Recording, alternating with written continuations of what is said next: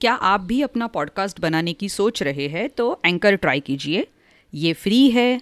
इसमें कई सारे ऐसे टूल्स हैं जो आपको अपने फ़ोन पर और कंप्यूटर पर रिकॉर्ड और एडिट करने की फैसिलिटी देते हैं। आप अपने पॉडकास्ट को डिस्ट्रीब्यूट भी कर सकते हैं, जिससे इसे स्पॉटिफाई और दूसरे प्लेटफॉर्म्स पर सुना जा सके। डाउनलोड कीजिए फ्री एंकर ऐप या विज़िट कीजिए anchor dot F M books that speak में आप सभी का स्वागत है।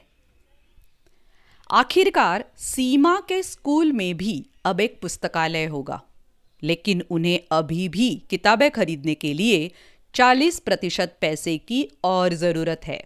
सीमा और उसके सहपाठी पुस्तकालय के लिए धन जुटाते हैं और प्रतिशत करना सीखते हैं। आइए इस कार्य में उनके साथ जुड़े।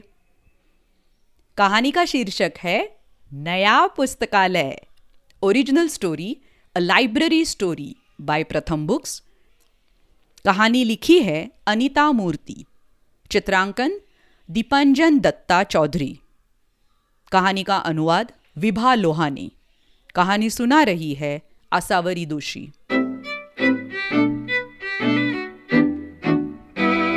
सीमा आज बहुत उत्साहित है। आखिरकार उसके स्कूल में भी अब पुस्तकालय होगा। हमने 60 प्रतिशत पूंजी इकट्ठी कर ली है, लेकिन 40 प्रतिशत अभी बाकी है। गणित पढ़ाने वाली लीला मैडम ने सीमा और उसके साथियों को बताया। लीला मैडम ने हाल ही में बच्चों को प्रतिशत के बारे में पढ़ाना शुरू किया था।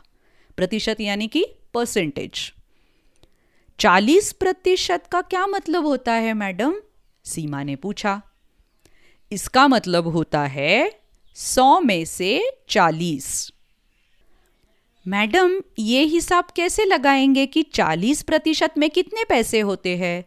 मीरा ने पूछा। लीला मैडम ने उन्हें बताया कि लाइब्रेरी बनाने के लिए पाँच हज़ार रुपये चाहिए। तो पाँच हज़ार यहाँ सौ प्रतिशत है।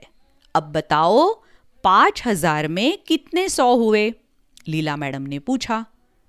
पचास सौ। सीमा ने तुरंत जवाब दिया। यानी कि पाँच हज़ार को अगर हम सौ से डिवाइड करें तो हमें जवाब मिलता है पचास। बच्चों ने समूह बनाकर गुणा करना शुरू किया कि उन्हें और कितने पैसे जुटाने होंगे। अगर हम पचास सौ के हर सौ में से चालीस ले तो हमें मिलता है पचास गुना चालीस मतलब दो हज़ार। तो अब हमें दो हज़ार रुपयों की ज़रूरत है। सीमा ने कहा। यानी कि सौ का चालीस प्रतिशत होता है चालीस और पाँच हज़ार का चालीस प्रतिशत है दो हज़ार। सीमा और उसके साथियों ने एक योजना बनाई। उन्होंने अगले दिन घर से बना नाश्ता लाकर टिफ़िन टाइम में बेचने का फैसला किया। मीरा समोसा लाएगी, जयंत भेल लाएगा। प्रिया ने कहा, वो चाट लाएगी। और सीमा ने इडली लाने का प्रस्ताव रखा। अगले दिन बच्चों ने अपने कमाए सारे पैसे लीला मैडम को दिए। क्या पुस्तकालय से हम भी कुछ किताबें चुन सकते हैं? सीमा ने पूछा, बिल्कुल? लीला मैडम मुस्कुरा दी। कैसी लगी कहानी?